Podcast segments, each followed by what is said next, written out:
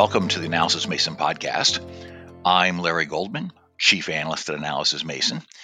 Um, we've been talking quite a bit about sustainability. It's really important in our uh, industry and growing in importance. And today I'm talking with Anurag Day, a consultant in our Stockholm office who focuses on sustainability and ESG. Anurag, you've just written a, a, a piece about ESG disclosure, requirements in the EU. Uh, let's talk about what's developing with those new requirements. Well, first of all, Larry, I want to say thank you for inviting me here to discuss what I find to be the fascinating world of EU policy and regulation. Secondly, what we are talking about here is a regulatory disclosure regime that has two main objectives to it. Number one, it is trying to define what we can refer to as sustainable in terms of sustainable, uh, in terms of economic activity.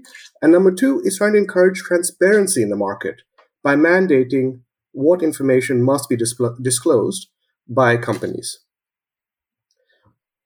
And what we have done is we've written an article to help various TMT actors and other people who are interested in this space uh, to understand what their require what the requirements are for them.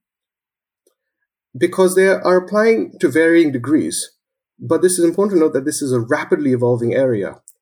And whilst these regulations apply quite broadly within the marketplace there are also some specific directions which are given towards financial actors so investors fund managers and asset managers so that's that's a great uh, introduction there. So tell us a bit about the specific requirements. Sure. So in the article, we talk about three principal pieces of regulation, what we refer to as these regulatory instruments. They are the taxonomy, the non-financial reporting directive, the NFRD, and the sustainable finance disclosure regulation, the SFDR. One thing, as some will know when it comes to the EU and regulation more broadly, is there is a plethora of uh, acronyms around. So we're going to do our best to clear up what all of these mean.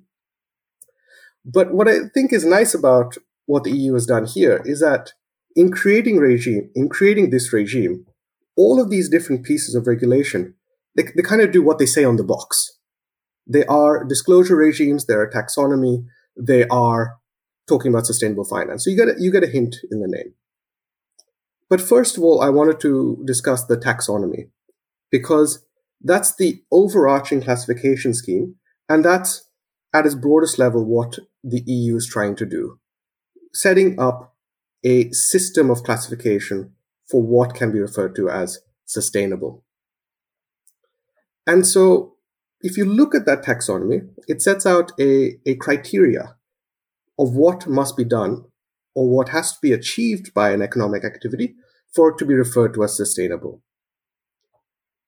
And if you'll indulge me, I'll just go through these five so we are all on the same page when it comes to to this uh, to this piece of uh, to this piece of uh, regulation.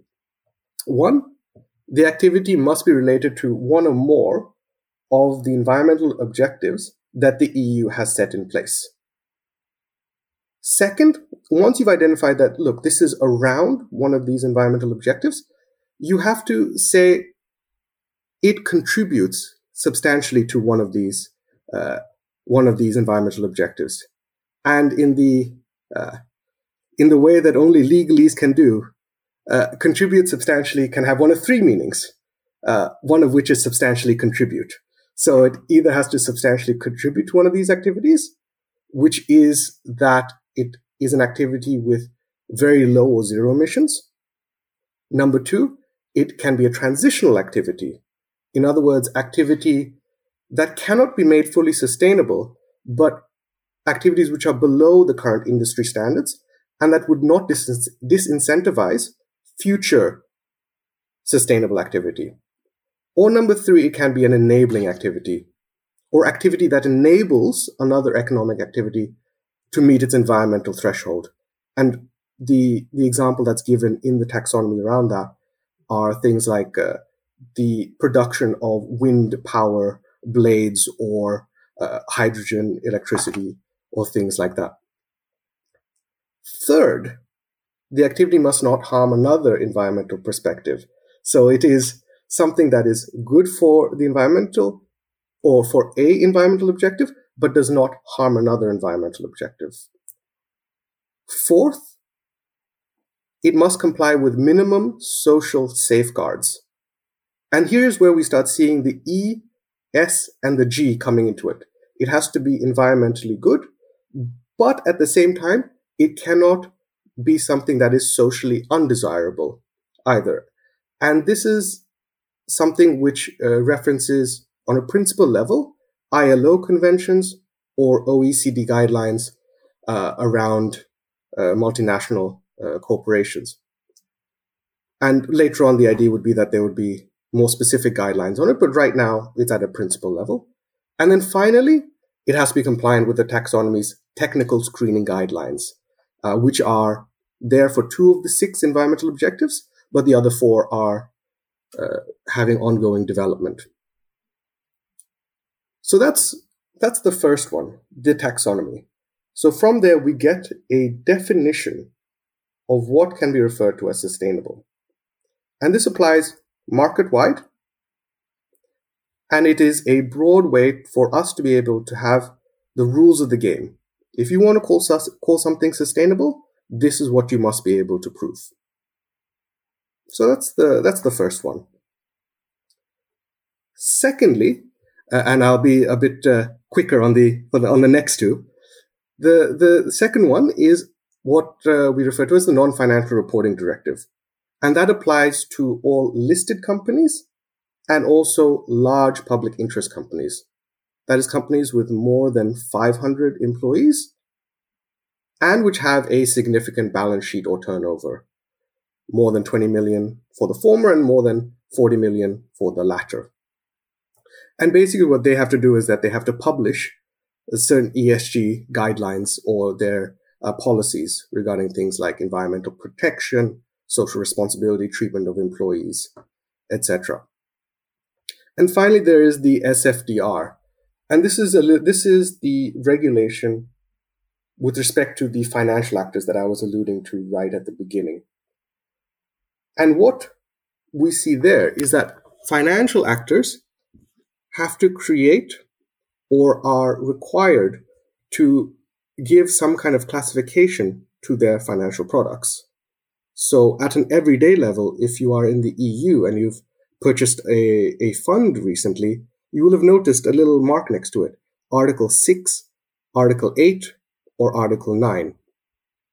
And these labels are a construct of, of the SFDR, and they refer to the sustainability of these financial products. So, Article 6 are funds which do not have a sustainability scope attached to them. Article 8, or light green funds, are ones which are said to promote ESG characteristics. And then Article 9 are so called dark green funds, which have sustainable investment as their primary as their primary objective. So th- within these three things, these are what we are referring to as the EU's ESG disclosure regime. Okay, so for our listeners' reference, Anurag has spelled out all these specifics, these pretty detailed things he's just been explaining to us. They're explained in the article. You can find it by following the link in the show notes. So, Anurag, uh, how do these requirements then affect the TMT players? Are there specific requirements for telecoms? So, as I was alluding to, these are general guidelines when it comes to ESG disclosures. And so there are no specific guidelines when it comes to TMT players. That being said, TMT players, as being part of the overall marketplace, uh, have to consider their position in light of these disclosure requirements. And then, like others in the marketplace, also have to disclose what they what they have done. And as TMT players are part of a large and ubiquitous ecosystem, there there is uh, enormous potential for them to showcase the kind of things that they're doing in this space. So we we're going to know what they are. What do, what do you think of these requirements? Are they just another reporting burden? So I, I think that's a that's a really good question, Larry. And there are different ways, of course, of approaching anything in life. You can view things as a, a challenge or a, a drudgery that has to be done, or you can view the opportunity within them. For my part, I think the requirements that are set out within these things are a step in the right direction. As you have discussed with in previous podcasts, and specifically I'm thinking of your excellent podcast with our colleague Maria Thunberg, sustainability can be a vague term or has been a, a, a vague, vague term. Uh, and one of the things that the EU is trying to do here is minimize the ambiguity that is associated with sustainability it prevents people from just sticking a green tag on something or saying something is sustainable and not giving us in our capacity or our avatars as consumers, as purchasers, or as investors to actually understand what is meant by, by this sustainable tag. And so creating this standardized disclosure regime is, is, is an effective market driven way of encouraging uh, sustainability. Because when required to disclose, companies are automatically able to be benchmarked against each other. So you can really say, well, you say you are green and you say that sustainability is a primary concern for you, but how do you actually compare? I can see from your disclosures that, well, actually, you're not living up to what you're saying.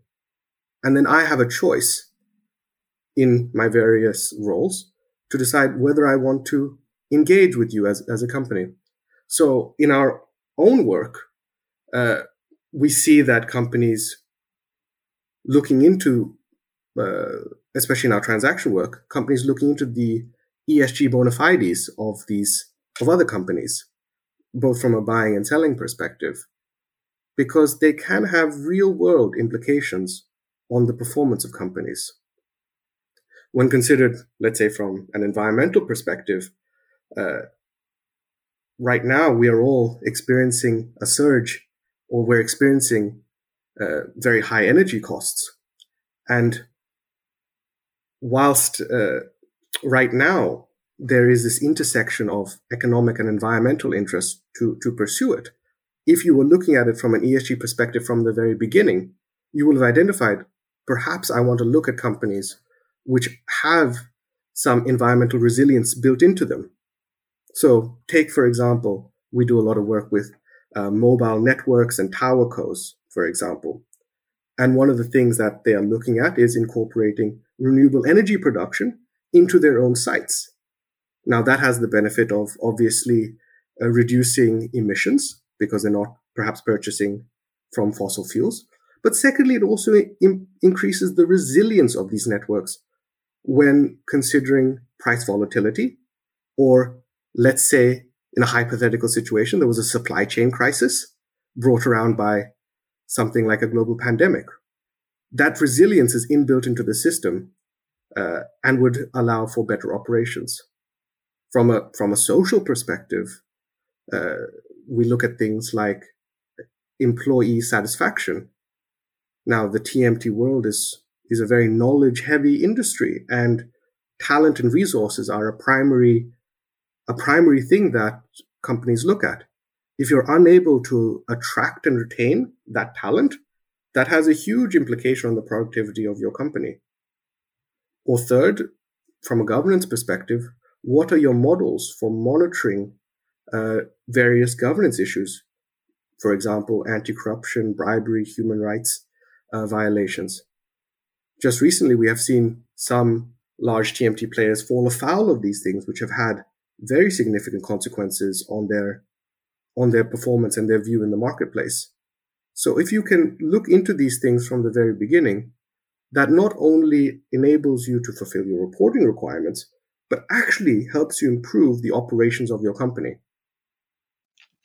Okay, so you know we're talking about um, sustainability, as you say, it, it, it can be kind of vague, and now these regulations help us be more specific. And and the fact is, is people have to decide to do specific things uh, about this. So you work directly with clients and helping our other consultants on ESG related work.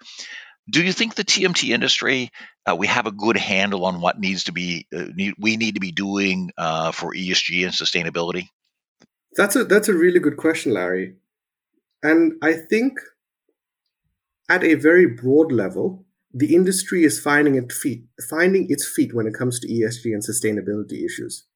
Again, in an industry as large and diverse as ours, there are some who have been working on this for a while and have been incorporating these ESG elements into their operations for many years, whereas others are coming at it for the very first time, driven in part by these regulations, driven in part by broader public sentiment, and driven in part by just the fact that this is something which they want to make sure that they have some kind of handle on.